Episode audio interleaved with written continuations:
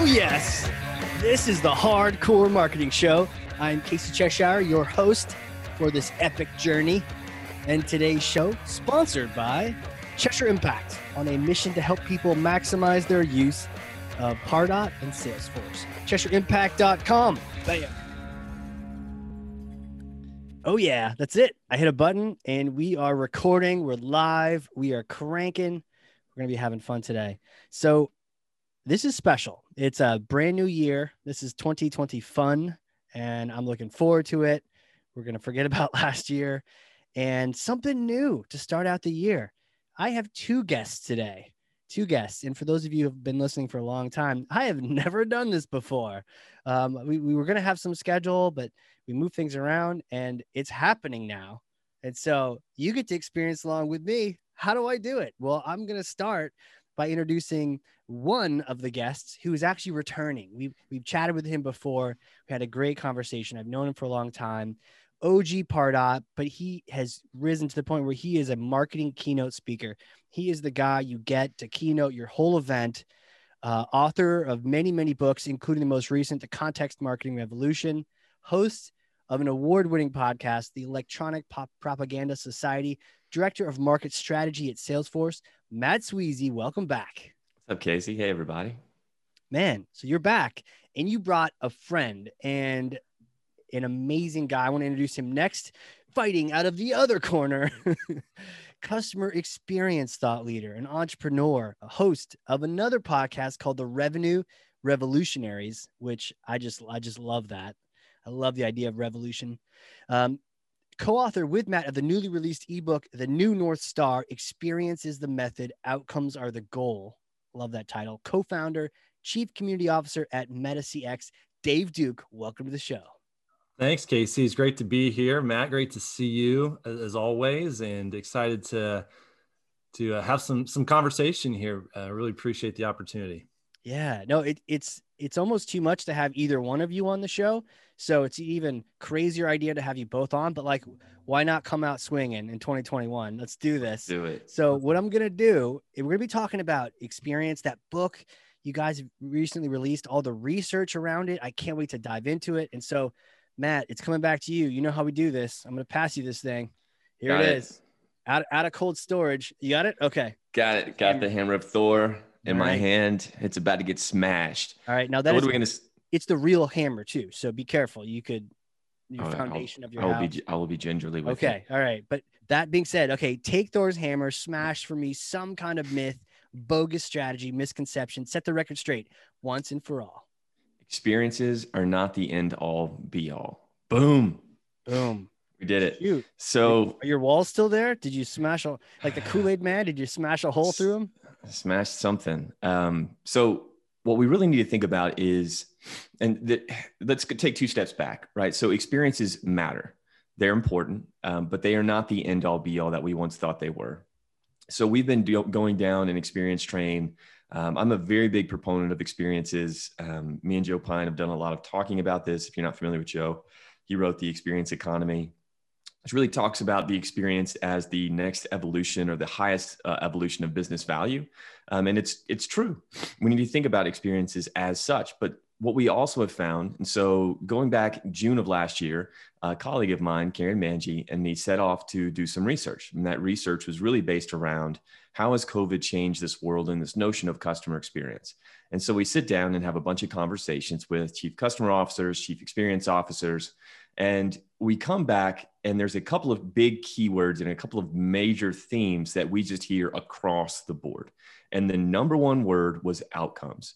In fact, this was the quote that really changed my mind and that really opened up a whole new world for me was a chief experience officer saying, we have happy customers with great experiences leave all the time. We have unhappy ones with bad experiences stay. The differences are the outcomes that they receive. And what we must realize is that if the experience does not lead to the desired outcome for the individual, it's all for naught.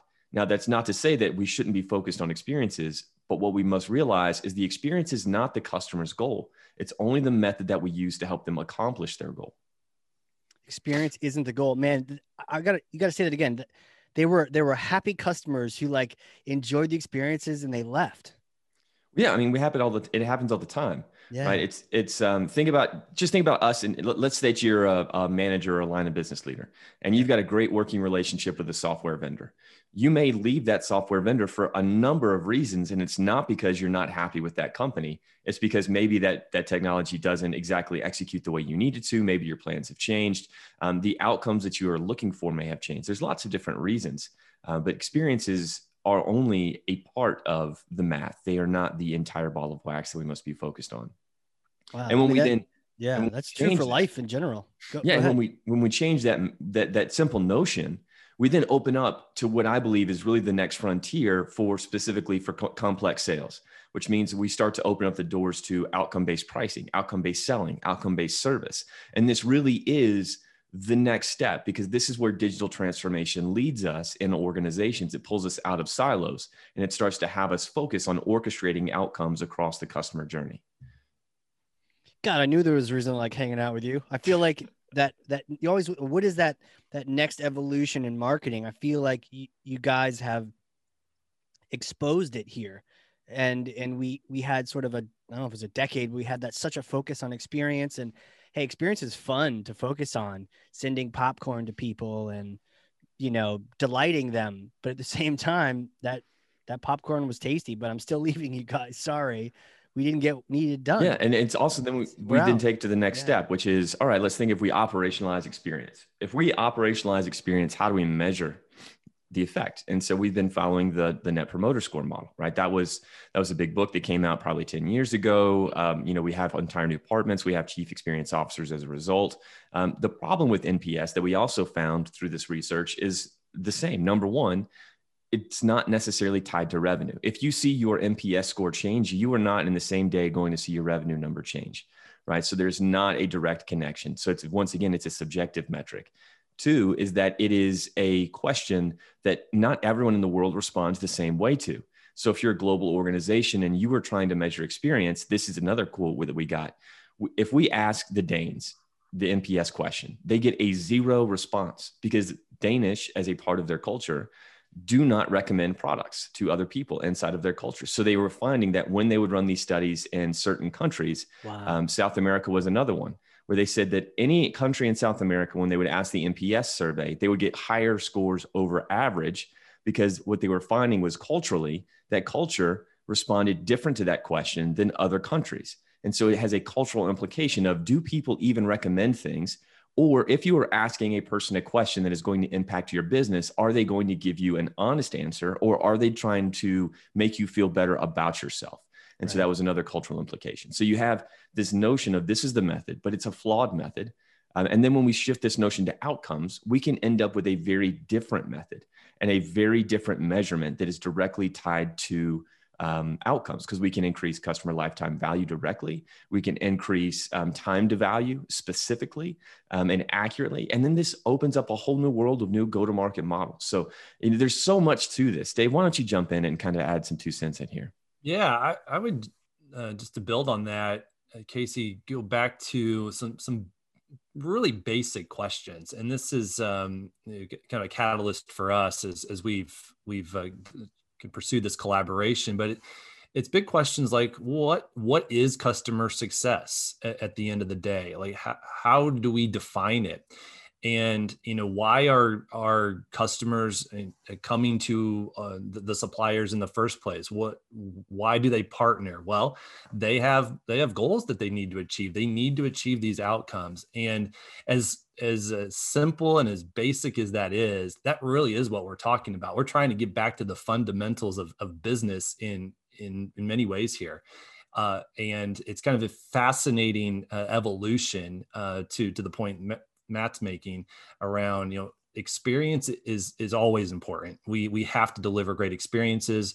We do compete on that level, uh, but that at the end of the day, the customers are evaluating did they achieve value uh, in this relationship, and we need to think about that in new ways. We believe we need to operationalize that line of thinking really throughout the organization, uh, cross functionally, um, if we are going to make our customers truly successful. You know, this is such an interesting. I, I love this because it's making me think, and it, it's not too early in the morning. I know for you guys it's pretty early, but you mentioned how NPS score as a whole is subjective and different cultures rate it different ways. I knew that from the get go when someone gave my book a four star. I knew that it's clearly they must be from from Norway or somewhere else where they just don't. Where's my five? Where's where's that fifth? But no, all joking aside, like cable companies, we we know that they have the lowest NPS scores on the planet. But I'm not getting rid of Comcast because that's how we're connecting right now. If Mhm. now the day that they don't connect, though, I am dropping them like it's hot because I, that's what I need them to do. But you know, as as terrible as they are, or that reputation they have, I still have internet, and so I will keep them. it's Exactly it's doing right. the job that you need it to do u- ultimately, and the experience Right. can be improved. You know, but you're you're evaluating uh, is it doing the job? What I would also say is that you know we have to we have to think about some of the macro dynamics that are at work here. You know, uh, especially in in technology and in SaaS, there's more competition than ever. Uh, it is um, you know subscription model has now taken hold. So you know when we we step into those relationships, there's not always a long-term commitment. Usually, it's an, an annual exercise, and from a customer success standpoint, you're on the clock uh, really from from the minute that they sign the contract, if not before. You know, as they start to uh, align to your organization, kind of believe in what you're you're pitching them. Uh, so you know, we need to think about the the consequences of not delivering value. We need to think about how do we set the tone from day one? How do we set expectations? We can break that down more here as we talk um, so that the customer is, is in a position to be successful, but also the supplier is in a position to be successful when we get to the renewal exercise, uh, because it's it's this ongoing cycle of what have you done for me lately? Have you delivered value? Um, and if you did, then we'll keep going and we can have a, a long-term relationship, multi-year relationship. But if you didn't, I'm, I'm out and I'm going to go talk to one of your competitors. So that's why this is so important because we need to protect revenue, we need to grow revenue, and we need to understand how that how that actually happens. You know, you, you mentioned SaaS too, and and you know, I run Cheshire Impact, and so on the professional services side, totally get this, makes total sense. It's critical, but on the SaaS side, it I can see it being challenging because you know when we we all work in different tools and we've worked at different platforms where Mm.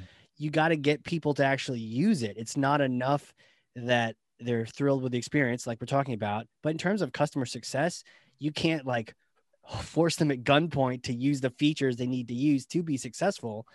So it kind of brings up that larger question of how, how do you make sure that they're successful? Yeah. So let's just dive right into that real quick because there, there's, I want people to be able to leave with a theory. There's a new idea, but I also want you to be able to leave with some tactics that you can go home Yeah. and like start to implement tomorrow with this concept. Totally. All right. So let, let's break some things down.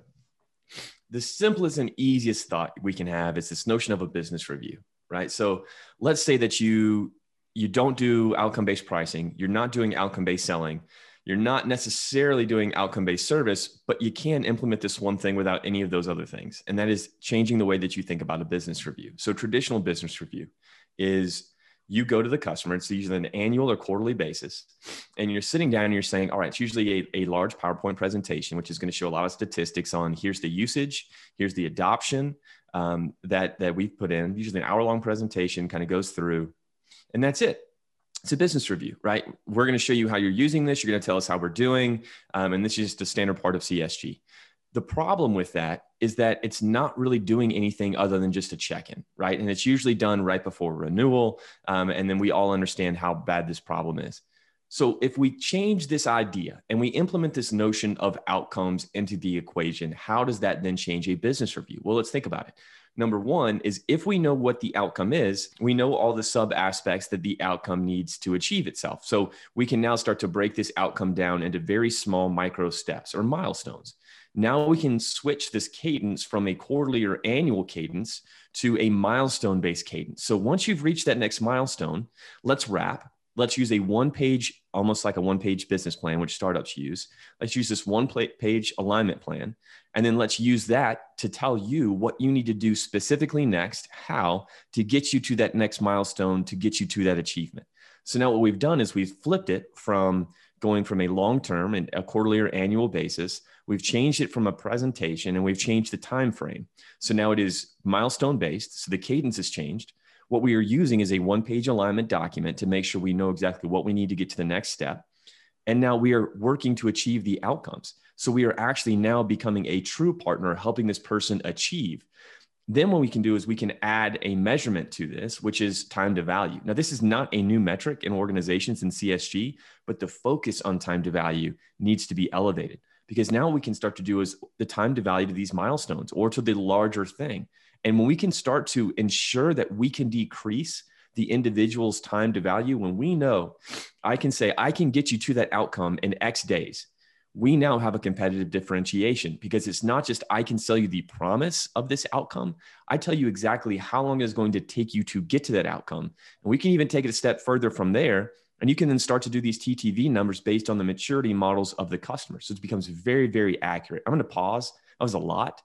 Um, I just get really excited. Sorry. Yeah, I think Matt, what it, you know, back to to your book, um, you know, this is about context. Like this is about working in the the right context, really on a daily basis. You know, to, to build on what he's saying, it's um, do we understand what the customer needs to achieve in, in the, the beginning of the relationship, and then how are we managing the work in that in that context throughout the life cycle? And that's where there there are uh, areas that that break down today because we are not setting our teams up for uh, for for doing that.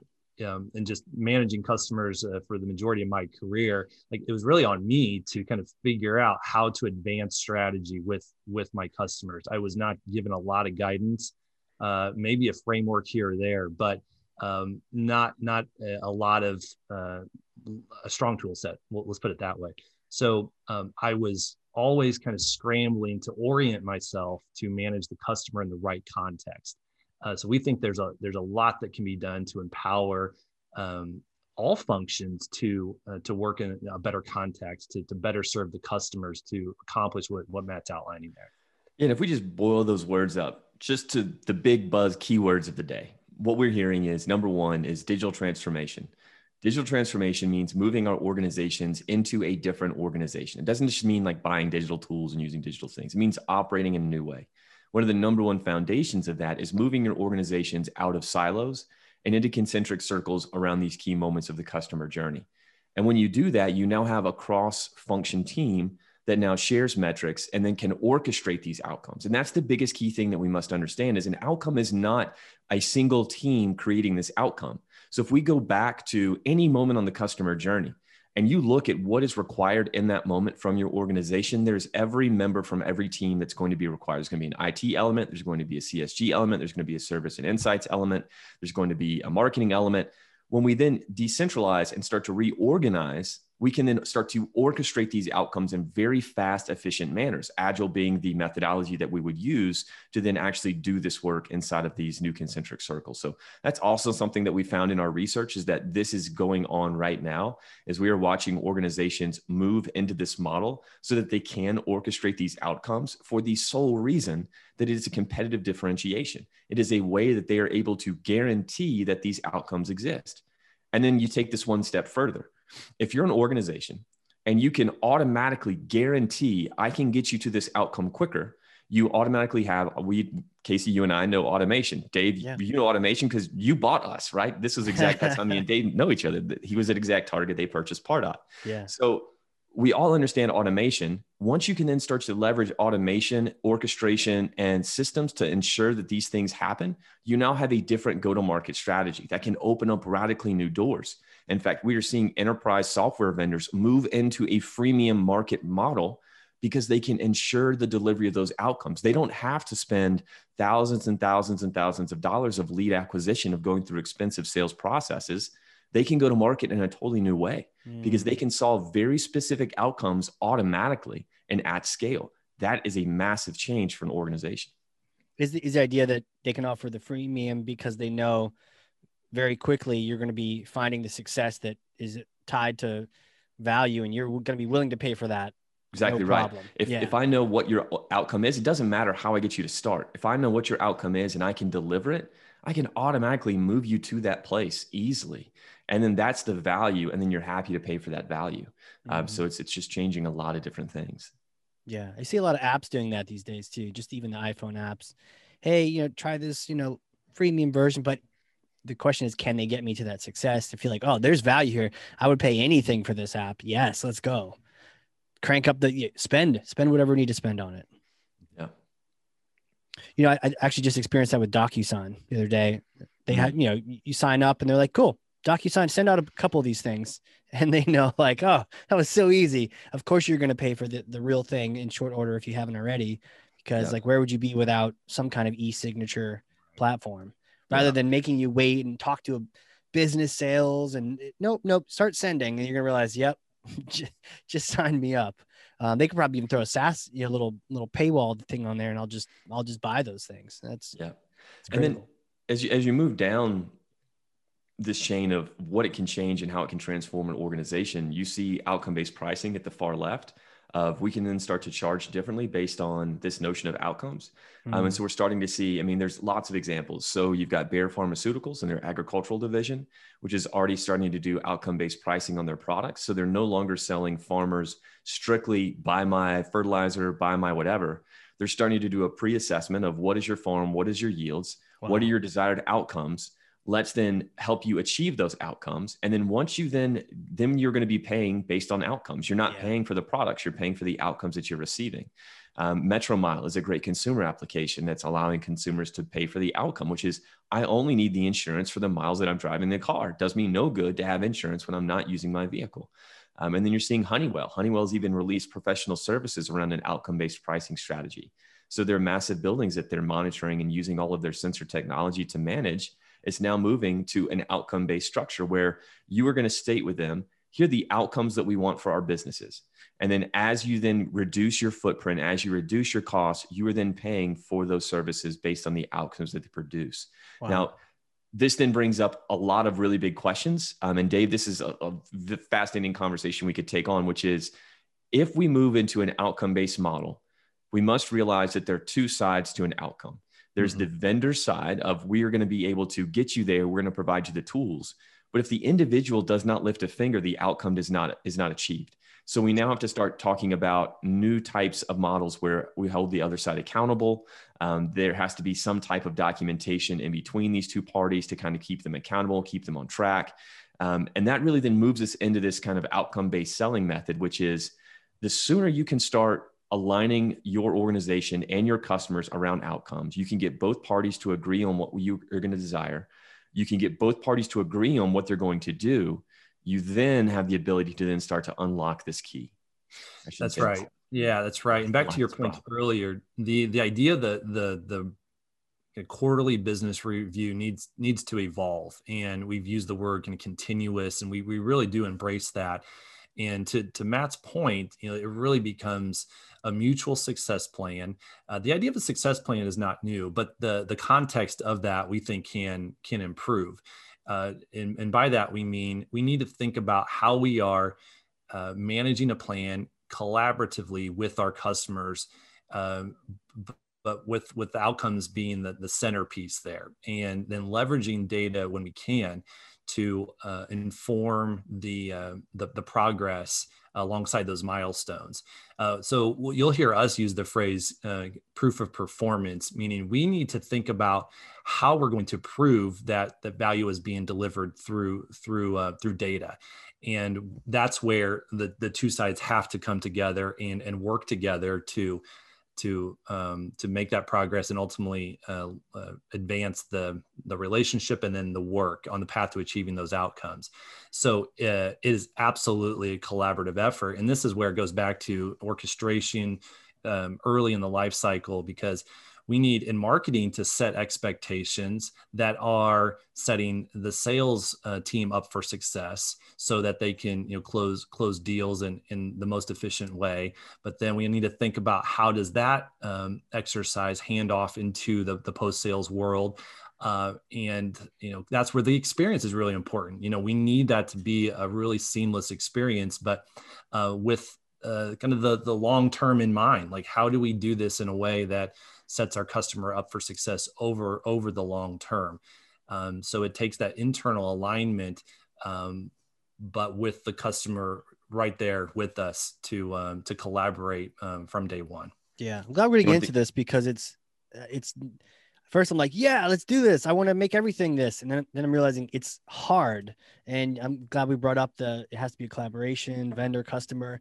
It, I don't know if you guys have heard this stat, but there's that stat that you know SaaS routinely gets used like 30% of its all the features and all the value that it has. People are typically using just like the surface of it. Um, mm-hmm. Um, and I wonder if we even just ran away to experience because the challenge of of getting people to use more than 30% of our apps was just enormous. Well, I think it's um it's a good point. And I think there is there's a couple things that work there.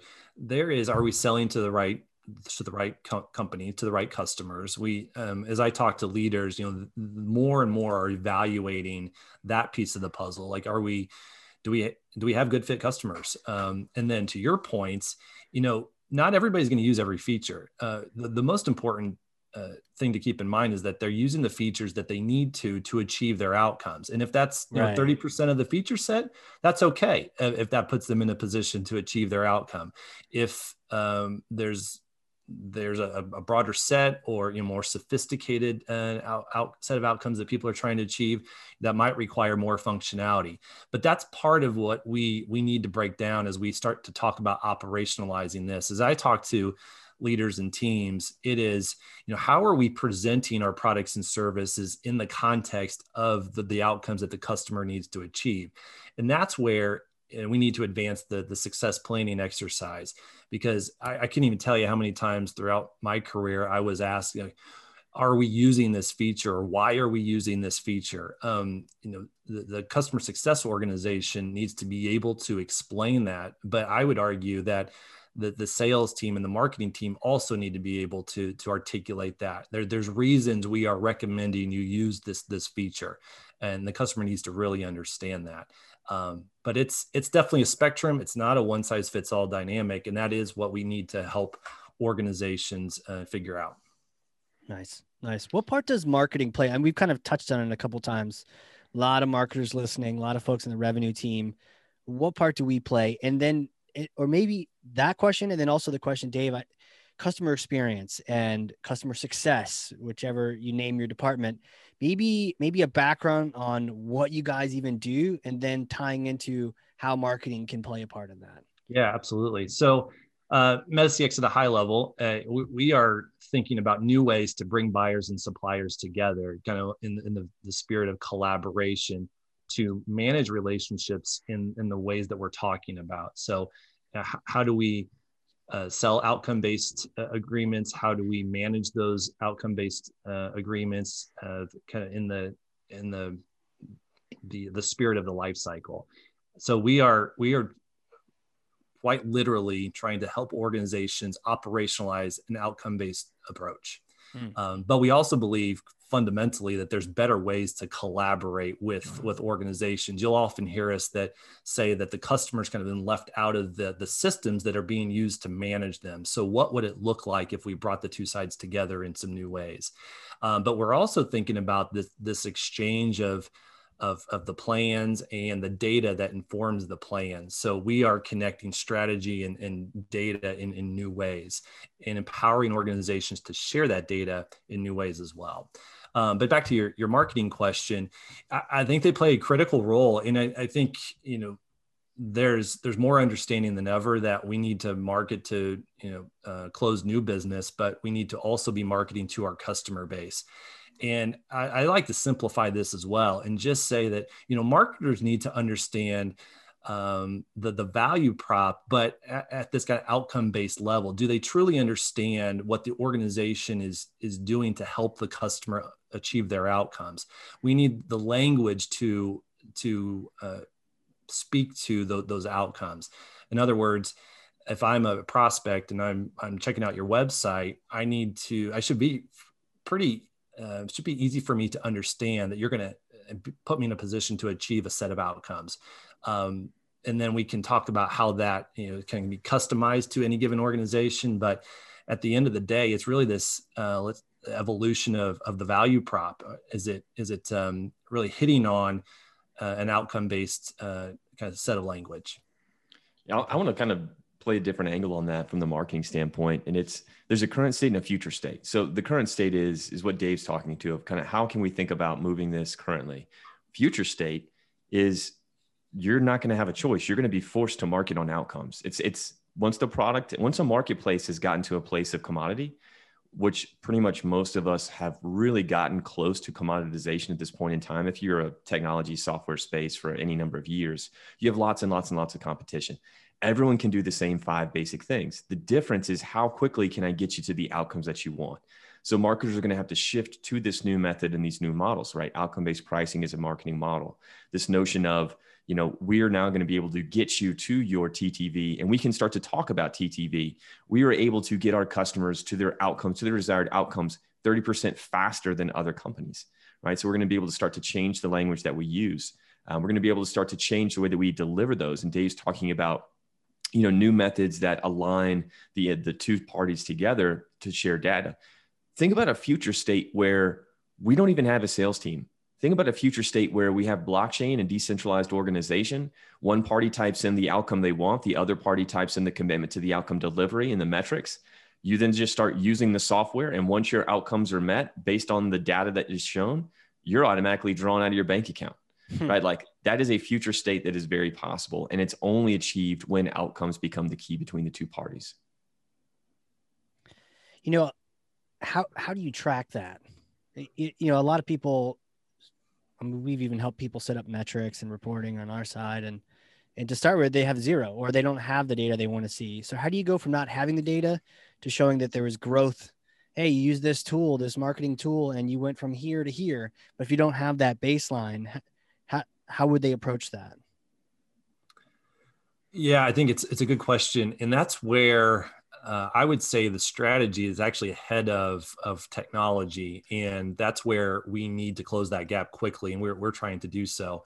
Uh, but it is, um, it is connecting the strategy and the data uh, in, in new ways. And what we mean by that is we, when we, when we talk about KPIs that we are using to manage customer relationships, we need to uh, be creating sets of metrics that align to the outcomes and, and understand that uh, there is um, there's a set of KPIs that the customer is actually monitoring and managing to determine if if they're achieving their outcomes, and sometimes they do own them. So uh, what CS uh, M's would do or customer success managers do right now is they they are often trying to wrangle data. They're trying to dissect it in spreadsheets or um, kind of pull it out of different systems to tell a story and we think that needs to be um, easier uh, to facilitate but then we also uh, know when we talk back to kind of proving out performance that you know the customer needs to be empowered to share data in new ways back into the supplier organization because um, they they own that so what could that look like we're asking big questions like that but um, it does come back to the metrics and uh, kind of key question are we are we focused on the right set of metrics and then do we understand how we can uh, kind of manage uh, the, the work and the relationship relative to those metrics. Got it. And kind of, Casey, I want to jump in real quick on that yeah. too. Is you know all this research that we did. Really, what we need to realize is that you're just not going to tomorrow wake up and say, "I'm going to be an outcome-based organization." The path to outcomes runs through experience. So the companies that we are looking at, that we are interviewing, that are really heads down, deep into uh, these outcomes, have been on an experience path for many, many years and have full executive buy-in from the highest levels to redo their organization with initially a focus on experience through that lens of experience, they were able to, to reorganize and understand experiences are very powerful. Their organization was able to understand that power. Then they took the next step and saying, but wait, there's a greater or a higher power that then can compete against this even better. And that was then this movement to outcomes. So as we go down this path, right? This is still a question mark that hasn't been answered is can you leapfrog this whole step of experiences right. and go right to outcomes? We haven't been able to do the research yet to answer that question. Okay. Um, but so just remember, like this is a pathway. It's a long and continuous path.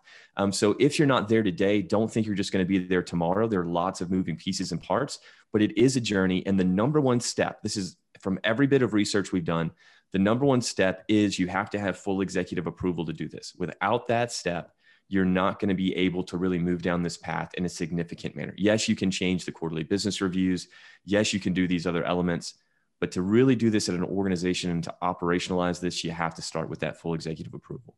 And that executive approval, they need to approve what? Outcome based or experience based? They, they, need to understand that that their organization is going to have to transform the way that they think about going to market, the way that they think about selling, the way that they think about service. And number one, that has to be underscored with this notion that experiences matter.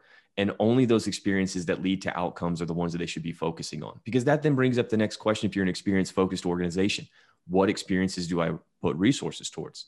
You could put experience the resources towards experiences all day long, um, but the reality is, is only the ones that help them achieve their outcomes are the ones that really you should be investing in. Okay, so so first step is getting that obviously that senior level buy-in. Is that next step then? Embracing experience, or to your point, you're only you're embracing experience, but then you're trying to very quickly uh, track that or set those up so that you can track how effective they were in in achieving your outcomes? Or what, what is yeah, I mean, two? next next step would next step two in, in my Dave I'm curious to hear what your thoughts on this would be. Step two is a pretty standard step which is customer journey mapping right? Let's map the customer journey and know kind of where people are going with the notion of where do they want to end up and then how do we get them there? Um, so then once you have that understanding you can then take the next step which is then start to to then decentralize your organization, move out of silos and start to co own metrics around these key moments, and then start to organize and orchestrate teams around these key moments. With that, then you can start to implement new methods that then achieve those outcome deliveries. Um, and then, then you can really start, to, and then in that mix, you really need to implement this notion of time to value so we can measure how quickly someone is able to achieve these outcomes. You can start to implement new roles such as a customer success planner who really starts to work at the pre-sales stage who then starts to pull out the outcomes, who then stays with the account through the pre and post sale and helps make that transition to ensure that they achieve those outcomes. Um, so rather than a pre sale AE um, support, right, it moves with one central person moving through to ensure the outcome delivery. Um, and then, you know, with that, then there's software and technology that can help align these things, keep these, make this simple um, for all parties. Dave, thoughts yeah. on that? I would. Uh, at, Dave's uh, like, I totally disagree. No, no. Smash that theory. Uh, Come on, we need. We all, need I, all I do is I build on what Matt's saying. So you hear me use that phrase, but uh, at a maybe more te- uh, tactical level, it is starting to kind of in the spirit of, the journey mapping exercises, really uh, review how we are talking to customers. What language are we using? And what does that look like uh, across marketing, sales, and, and customer success. Uh, back to the points earlier, that's where things break down. It, it really is the, those handoff exercises that we're all familiar with.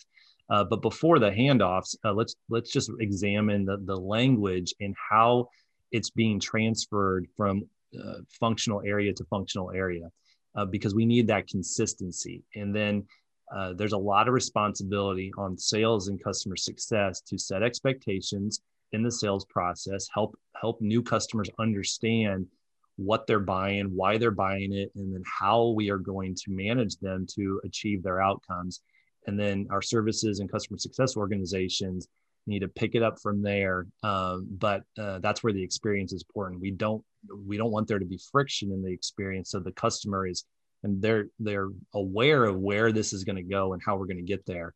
Um, but the language is really important. We we words are important you know? Um, a lot of people say that but th- that's where we can get uh, really disoriented so uh, i'm coming back to some some basic ideas yeah talk to me about language though let me let me drop in there real quick so yeah. d- during this research here's here's a quote from a chief experience officer they said once we implemented the customer success planner right this role that focuses on they understand what the outcomes are in the pre-sale stage they then help set the success plans, help talk about product, and then move with the customer to the post sale process, right? Pre and post sale connection. Here's the quote from the chief experience officer We stopped seeing grenades be thrown over the fence.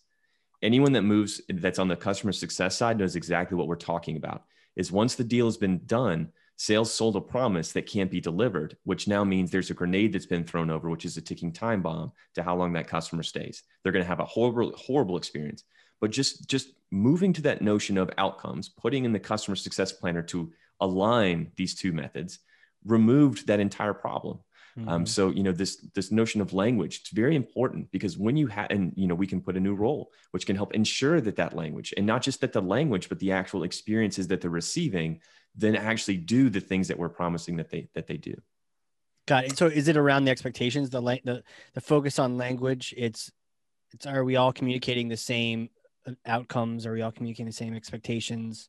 Is that what we're talking about with language?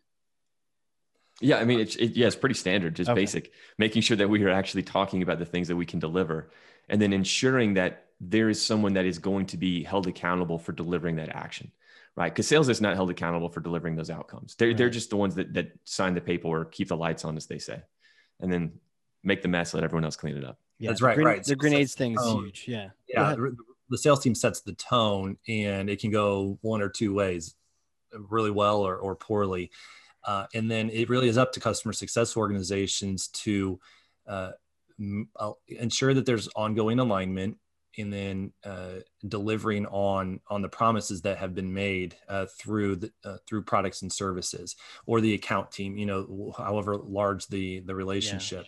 But that is um, that's what we're talking about. And it's it's uh, uh, back to the the context thing. It's like are we working in the right context ongoing? Yeah. Right. Wow. And then not to not to re bring back up the thing that we smashed at the beginning, but then this is where experience comes back into play. okay. Is once you then have the outcome, once you then know how to get there, then it's the experience of delivering that outcome. That's then when experience starts to matter again. It's that okay, now we know the outcome, we're delivering that outcome. And now how can we improve that outcome deliveries? Well, we can make that then a better experience. So it's it's out and, and so here we go another chief another quote from a chief experience officer. We have redone our math on customer success. Customer success is now measured on customer outcomes divided by customer experience where customer outcomes are weighed heavier than customer experience. But customer experience is still a part of their equation. It's just not the primary motivator right? So the, we can break this down in terms of hierarchy right? So an experience that doesn't lead to an outcome can always be surpassed by an outcome with a poor experience but an outcome with a poor experience can always be surpassed by an outcome with a positive experience. So we can start to see how these two things work together to create a better future. Can you say that again? Yeah. So a, a, a, That was really good. a great, a great experience that does Yeah. not lead to the outcome is at the bottom, right? So we had a great experience, good, but it didn't lead to the outcome customer leaves. We can have the outcome achieved in a poor experience, and that will keep more customers. But then we can have an outcome with a, an amazing experience to keep even more customers. Got so it. the highest goal is outcome achievement via the best experience. Experience Got is it. really just the method that we use to deliver efficiently and effectively and make it easy as possible. Achieved, and it was a wonderful time. Yeah. It's interesting that it circles back around now to experience. So it's not like we're saying all the experienced people are idiots. We're saying Not at all. no, yes, and like outcome, and then let's Yeah. make you know. It's, I guess it goes back to everything. Just, just make sure that the things we're doing are moving something forward toward a goal. Now, actually, right. question on that. Um, Dave, you, you have something? I was just going to say it's about business impact, you know, and back to the my I think the first point I made was customers sign up for a reason. Do you understand their reason and uh, and then delivering on on that. Right. So this kind of ties into that. Customers sign up for a reason, and and depending on how great your sales team is, um, especially for some SaaS apps, and how great your marketing experience is, you have a concert with a cool band. Um, what happens if they've purchased and they don't actually they don't actually know the outcome? And and is that just you got to go fig- you got to go figure it out, or does that fit play into any of this at all? I think it's it is up to the suppliers to to ensure that they understand the the the new customer, the the prospect in the sales process to ensure that we are setting them up for success over the long term. So we do get that question, and it, it's um it's important to kind of parse through that, and that's where I say like it's it's really up to us to ensure that the the way that we're talking to to the new customer is kind of outcome based. Uh, there's there's a clear understanding of of the value that's going to be delivered o- over time because of what can happen if they don't understand that. Um, but i would argue like there it, it's already there. It's it's just um, it's it's it's how we're we're talking about it that is Yeah. um, sometimes problematic I guess that goes back to grenades, anyways, right? If if they don't know what the outcome is and you sold it to them anyways, that's that's a recipe for a really It's- potent grenade. Yeah. right and it's back to like there, there's a problem you know that is is uh, needing to be solved and it's clearly aligning that that problem that set of problems with the outcome language that's that's what that's at, at the heart of what we're talking about here Yeah. Yeah, and I, I think it goes from a, a duh statement of you sell something that does X, it does nothing other than X. You can pretty much assume the outcome is they want to do X. But then the question then becomes, what specifically is that? So we can then take that to a higher level. So one of the interesting things we also saw in this research was um, the level of sophistication that organizations are getting to around outcome delivery and outcome experience. Um, the most sophisticated example I saw was they had mapped the time to value requirements based on the maturity level of the customer. So customer comes to them and say, we want to achieve said outcome. Well, everyone has a different path to the, to the achievement of that outcome based on where you're starting, which is a very, we have to also make sure this is part of the equation. If you know where they're starting, you know exactly the path that it takes, and you can have a real conversation with them that says, this is the reality that you're about to face. You mm-hmm. have a couple of options. You can do this the quickest way, you can do this the best way, and then give them choices. How do you want to achieve this outcome? Right. So now we start to collaborate with the customer on how do we achieve this outcome. But it was that that very big insight of saying, well, we have to realize that not all customers are going to have the same path to outcome achievement, even if it's the same outcome that they want to achieve. Um, Yeah. So, you know, map it to their maturity. Then from there, we can then create microservices to help your teams. And this is not what I'm saying we do, but I mean, like you can.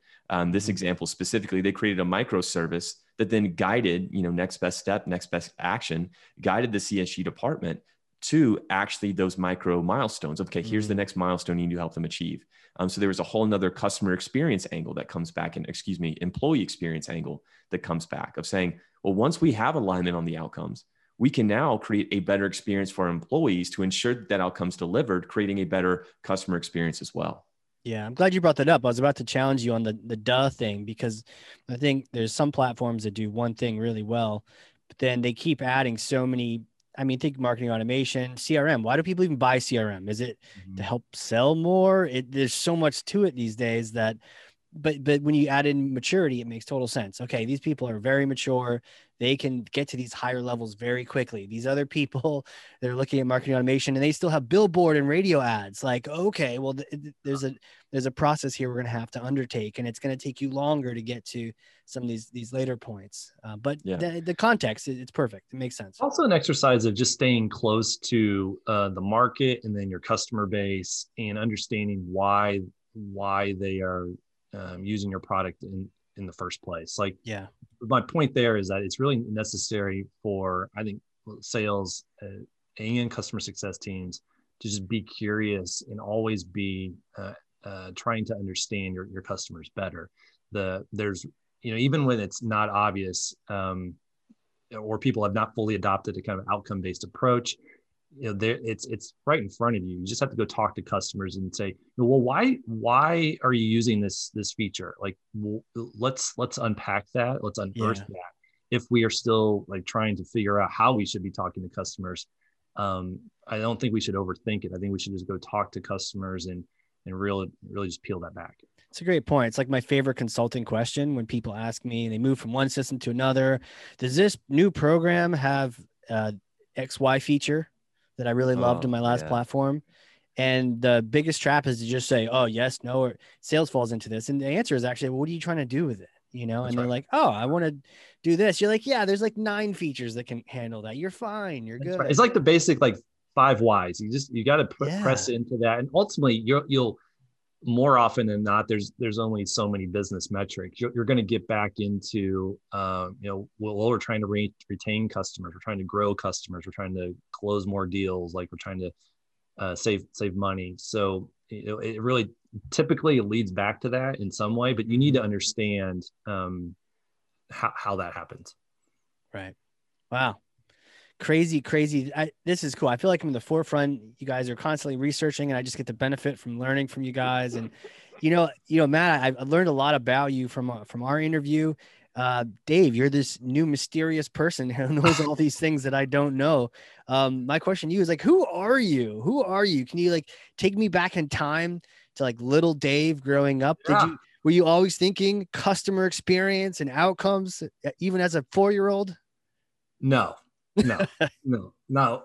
Yeah, happy to go back a little bit. This is fun for me. I, I don't get to do this too often. Um, yeah. But I'm a I'm in Indianapolis. I'm kind of a born and raised Hoosier uh, from a town Muncie, Indiana, and I went to uh, like the actual Muncie. So you were just like hardcore Indiana.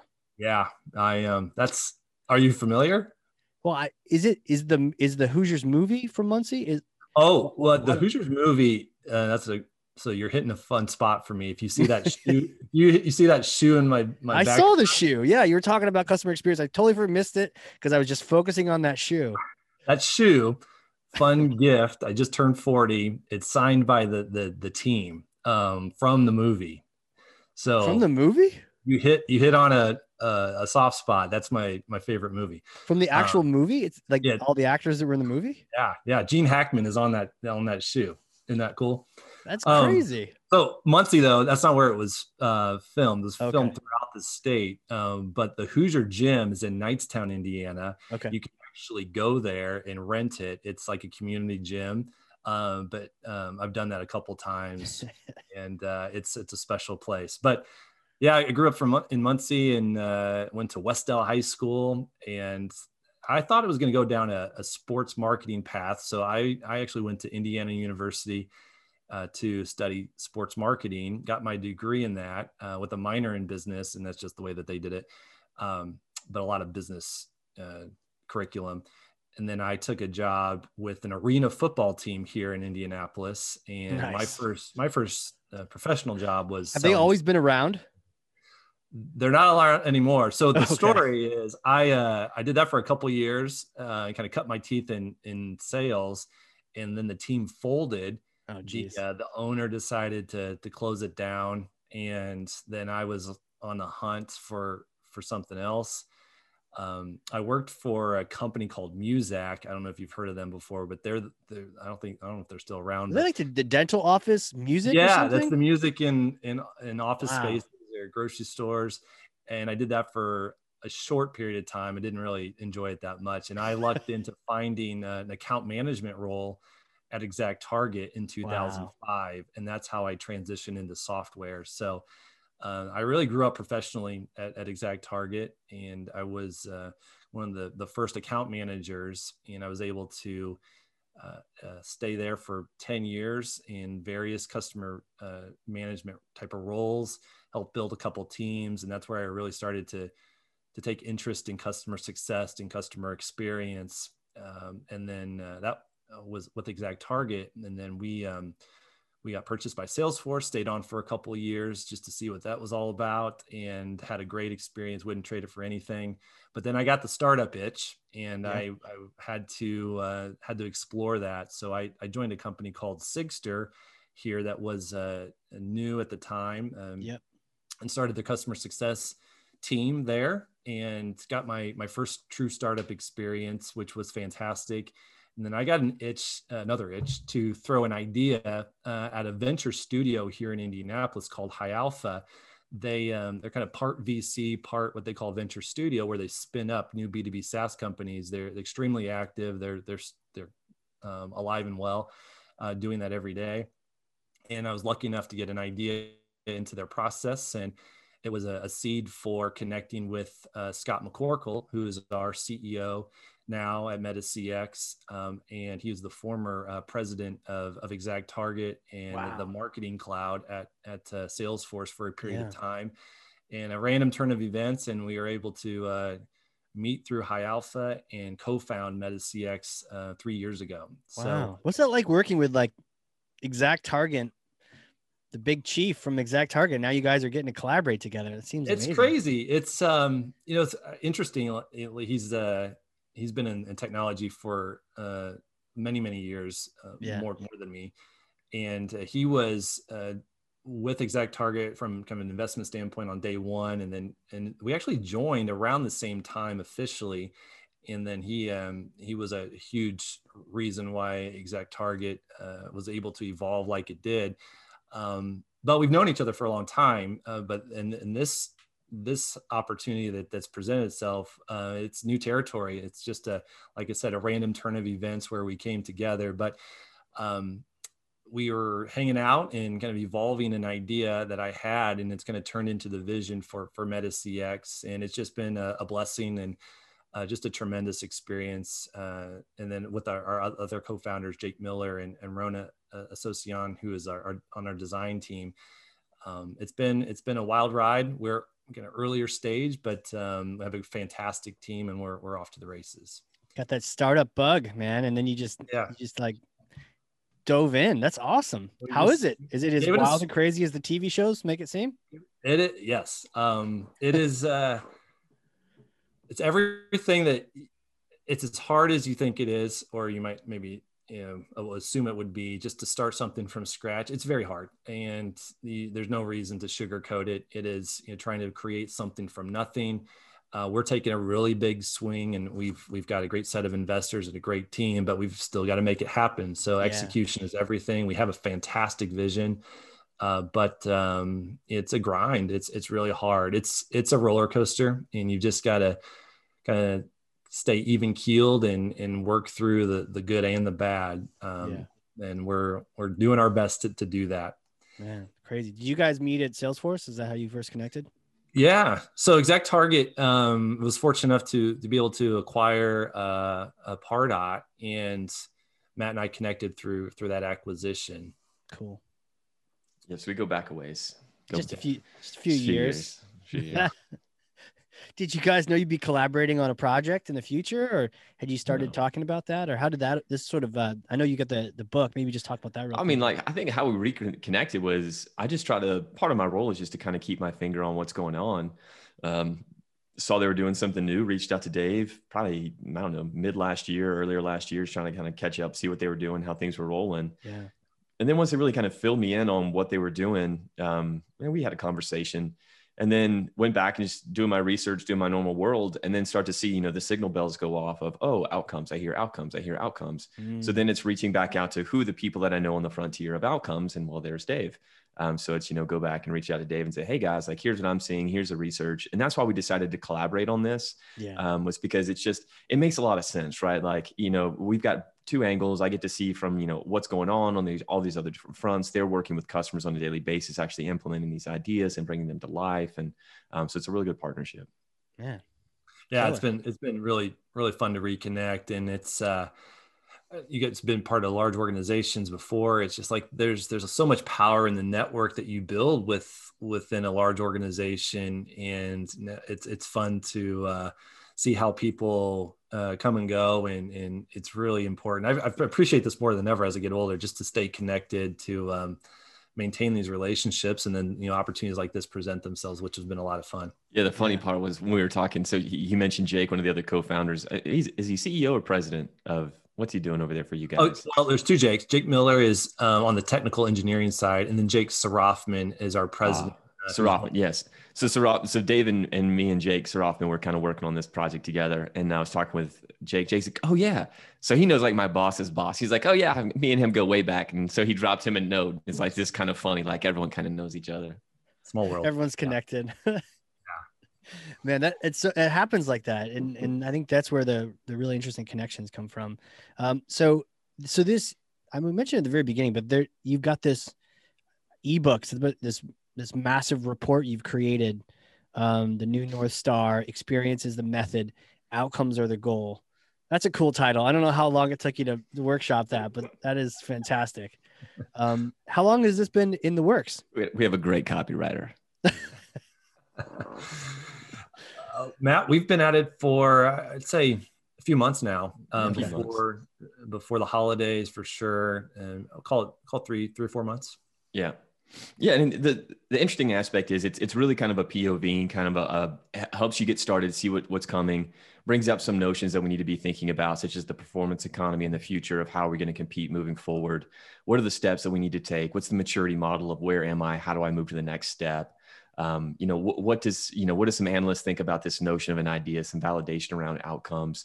Um, so it really kind of gets into a lot of the specifics of, you know, why do we need to be thinking about this? But then the goal is that people understand that the statement that is the title, which is that experiences are only the method that we use to help customers achieve their desired outcomes. Yeah. And if those desired outcomes are not achieved, it doesn't matter what the experience is. So, you know, that's kind of the big, big high level thing we want people to take away from that. Um, and then just how do we do these things? How, how do we get started? Um, that's kind of what we wrote the ebook to kind of help kind of make that statement and kind of help get people moving down that path. Nice, nice. What we'll do is we'll put a link to that in the uh, the show notes here for that, so people can click right on through and get that um, and get get some.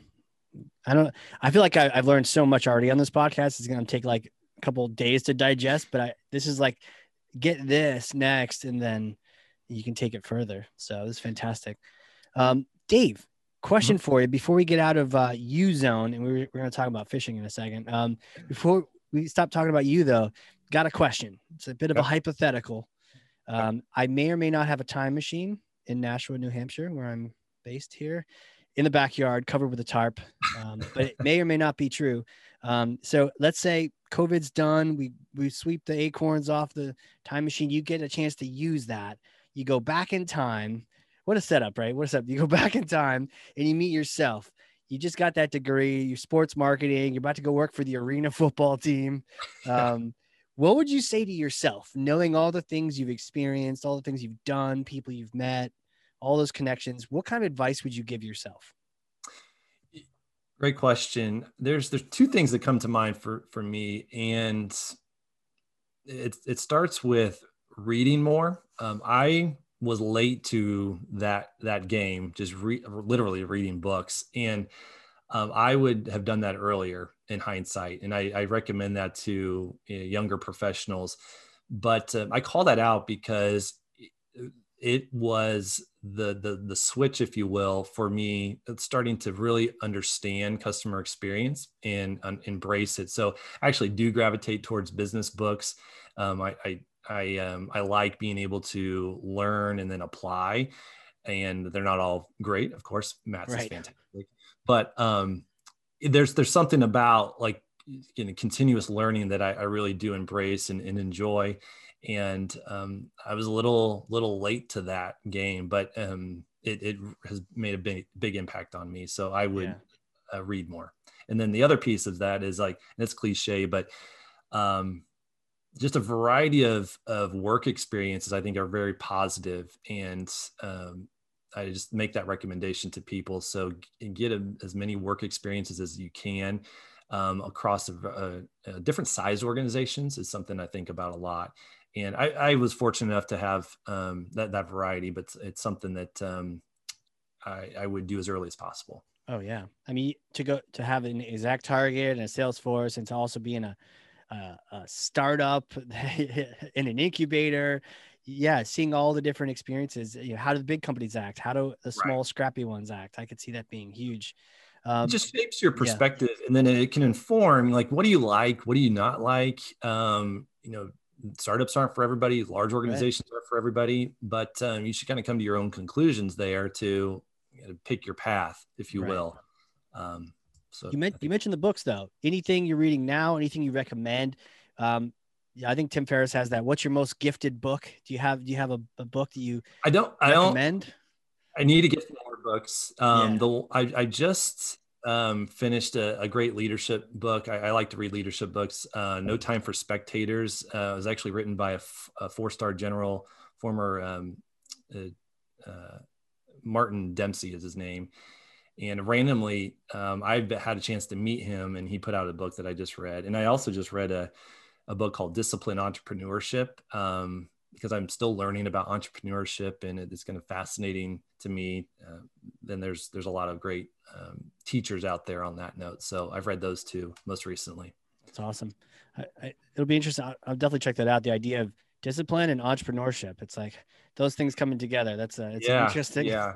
There's um, it's really good to learn from those who have done it before yeah. and have learned a lot along the way. Um, yeah. and their failures and their successes. Matt, what about you?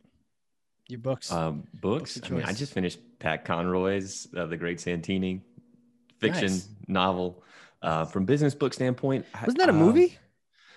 maybe I don't know. I yeah, think Prince great... of Tides was uh, Pat was a Pat Conroy movie. The great, the great. You said Santini, right? The Great Santini. Yeah. Yeah, yeah don't it's know. definitely a movie, 1979. Oh, this is a Oh. great movie, dude. You need to go see that movie. I, haven't- Well, I I mean, read the I just, I just got done with the book, so yeah, all right. Didn't even know there was a movie about it. Um, so I'll go Oh. check that out. I think, but honestly, these are the books I'm reading right now. So Gamestorming, um, The Surprising Power of Liberating Structures, um, all these books about facilitation and game theory and game technique.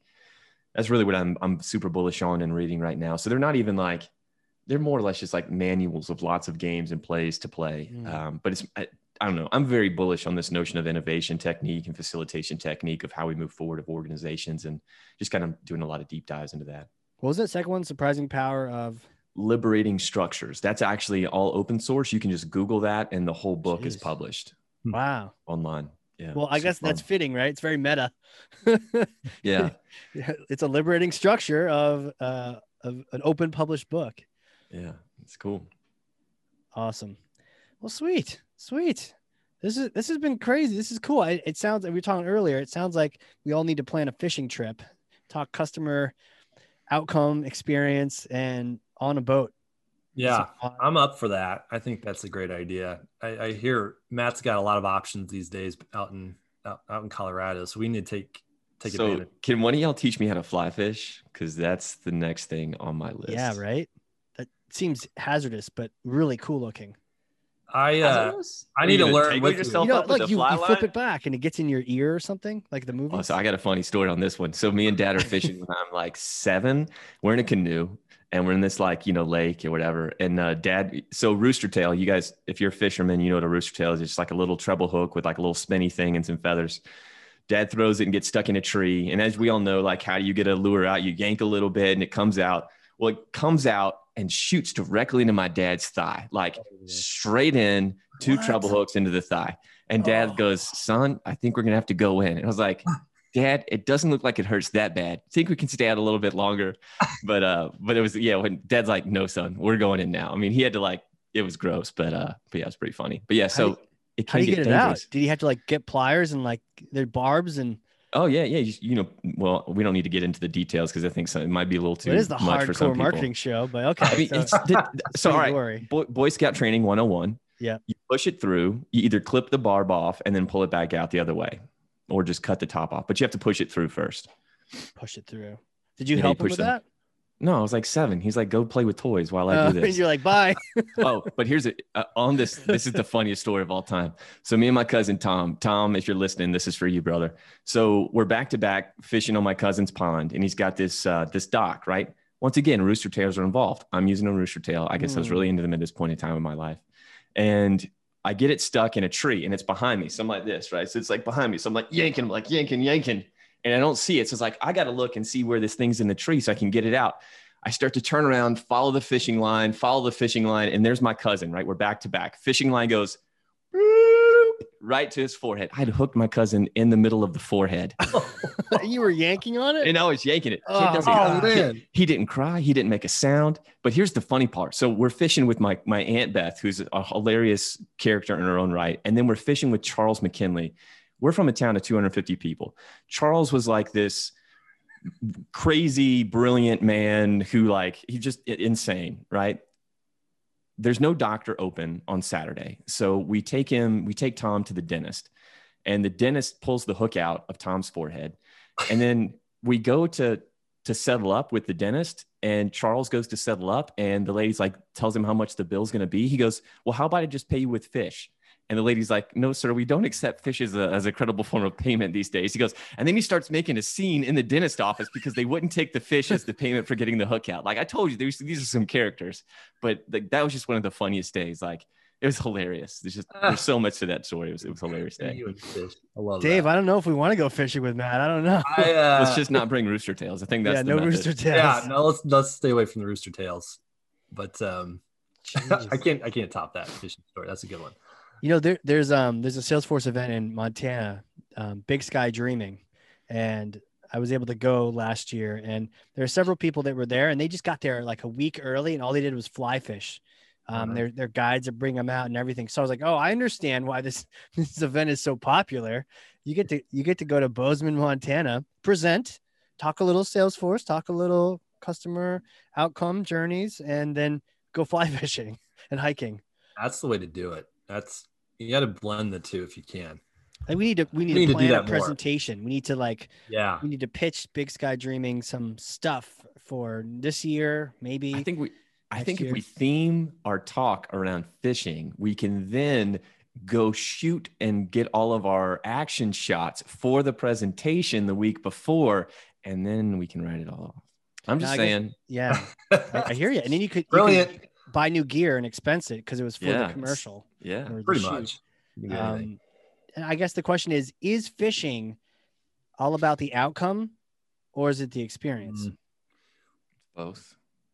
b- both. And if you don't catch anything, but you had a great time, Yeah. All right. So let's go back to this. let's go back to your thing. You can go fishing and not catch anything and have a great day. yeah. But Yeah. a day fishing and catching something is better than a day fishing and not catching something. and if you It's don't great catch analogy. and it Actually, it, might be the best analogy. Yeah, right. Well, it- the worst is like if you don't catch anything and it rains, and your boat flips over, and you get a rooster, rooster tail in the face. That's right. That's right. You can have a horrible fishing experience for all those reasons. Um, or you can have a fantastic one and catch catch the biggest fish of your life, which Biggest fish. which brings it all together. Right. So I think before this fishing trip, we're gonna be like, okay, guys, before we get on this boat, let's talk about the outcome here. Yeah. Map it out. All right. We're gonna get big fish. Oh, No matter what yeah, that- happens, we're gonna tell everyone we got big fish. Got it? Okay, cool. Let's go. That's a good question. What's what's everyone's biggest fish? That's a good question. Oh, I'm so amateur, I can't even tell you like inches or weight. I would just hold up my hands like this. yeah, like a. Mine was a mahi. I caught a mahi. We went out one day. Did you? I've not done like in deep sea fishing. I've deep not sea that. fishing. Uh, mine's like a six pound bass. A solid. Yeah. That, that would be it. It's uh, mostly mostly bass fishing for me right now. How do I? I do aspire to fly fish. Um, so Matt, I want to learn with you. Uh, so I think we just decided that we're going to have a, our own private fly fishing retreat. In where We're going to talk about Yeah. business, and that's going to be the the method. That's Yeah. it. That's it. Yeah, Let's it's- let's uh, let's plan that trip. Dave, do you want to just have your company sponsor it?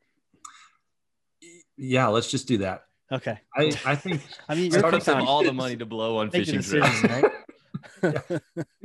yeah. Well, you had me at Montana, and I think that that feels good. So now for everyone listening, if they want in on the ebook, if they want in on the fishing trip, um, because I'm sure those are linked somehow. Uh, where do they go to connect with you, Dave? Like how, how can they reach out? How can they connect with you, learn more about you, say hi, connect? Yeah, absolutely. Um, I'm on LinkedIn, so just look for Dave Duke, uh, MetaCX. I'm, I'm on LinkedIn. I'm on Twitter at DJ Duke IU, and those are my initials. Often confused with me being an actual DJ, but I'm not. Um, and then, uh, MetaCX.com, you can find the uh, the ebook, and we'll post the link. Okay, cool. How about you, Matt? Uh, you guys can find me on Twitter. It's M Sweezey, um, also my rap name, and then on LinkedIn at Mathew with one T Sweezey, and then Yeah, it's- it's that. MathewSweezey.com. The way, Yeah. oh, go ahead, MathewSweezey.com. Yeah, just whatever. Cool. Just Google me. I'm the only Mathew Sweezey in the world. Don't worry. But they got to spell it right, though, right? It's it's Yeah. one T, and that's the thing when people get to know you. It's in your presentations often, but it's like Mathew with one T, people, and so Matt is with one T. Mhm. Right? Yep. So- That's that's honestly by my mother's design. She didn't want people to call me Matt. Conversation with her as an adult, she definitely agrees that that was a bad decision. It didn't really work out as she thought. At least she's honest. Yeah. Yeah, as you go go by as M Sweezey with your rapper name and your gold chains. and- Do you know how uh, disappointing it was as a child to go to like gas stations and look at all the keychains with kids' names and never find your name? You'll never find it, right? Never. Yeah. I don't. Gosh, that would be a great thank you gift. If it was an ABM campaign, you know. Good thinking. Yeah, look at that. That Mind of a marketer. Well, hey guys, this has been awesome. This has been so great. Dave, thanks for coming on here, um, teaching us your wisdom, sharing us your thoughts. You too, Matt. uh, I mean, you guys are brilliant. I'm, I'm excited to see you guys working together. And I'm are there are there more things in the pipeline, or uh, one book's out and I'm already asking for your next one, or what, what's uh, what's in the future for you guys? Well, uh, thank you, Casey, for having us. It's really fun uh, to to come together like this. Really appreciate uh, all that you're doing, and nothing nothing yet. We're just going to tell the story that we we we shared today, and then in the coming weeks and months, and really just excited to to uh, bring bring people along and educate them and and really challenge uh, you know, the, the ways of the past with some some innovative thinking here. So we're, we're we're excited to tell that story. Right on. Any final words, Matt, before I hit the No, red man, just- button? Th- thanks for uh, thanks for taking a chance to do two people at one time. This is great. man. we, we appreciate the uh, the ability to kind of come on here and tag team and and chat with you about outcomes. Well, it's been fun. I mean, even when we started talking about you know fishing, but also just that you you guys approached it from different angles, and it was great. We got really the full picture on it. So Yeah. good stuff. Hey, uh, this has been fun, guys. For all those listening, this has been the Hard Corps Marketing Show, sponsored by MetaCXFishingTrip.com. we will see you all next year on the fishing trip. But uh, until then, guys, catch you all later.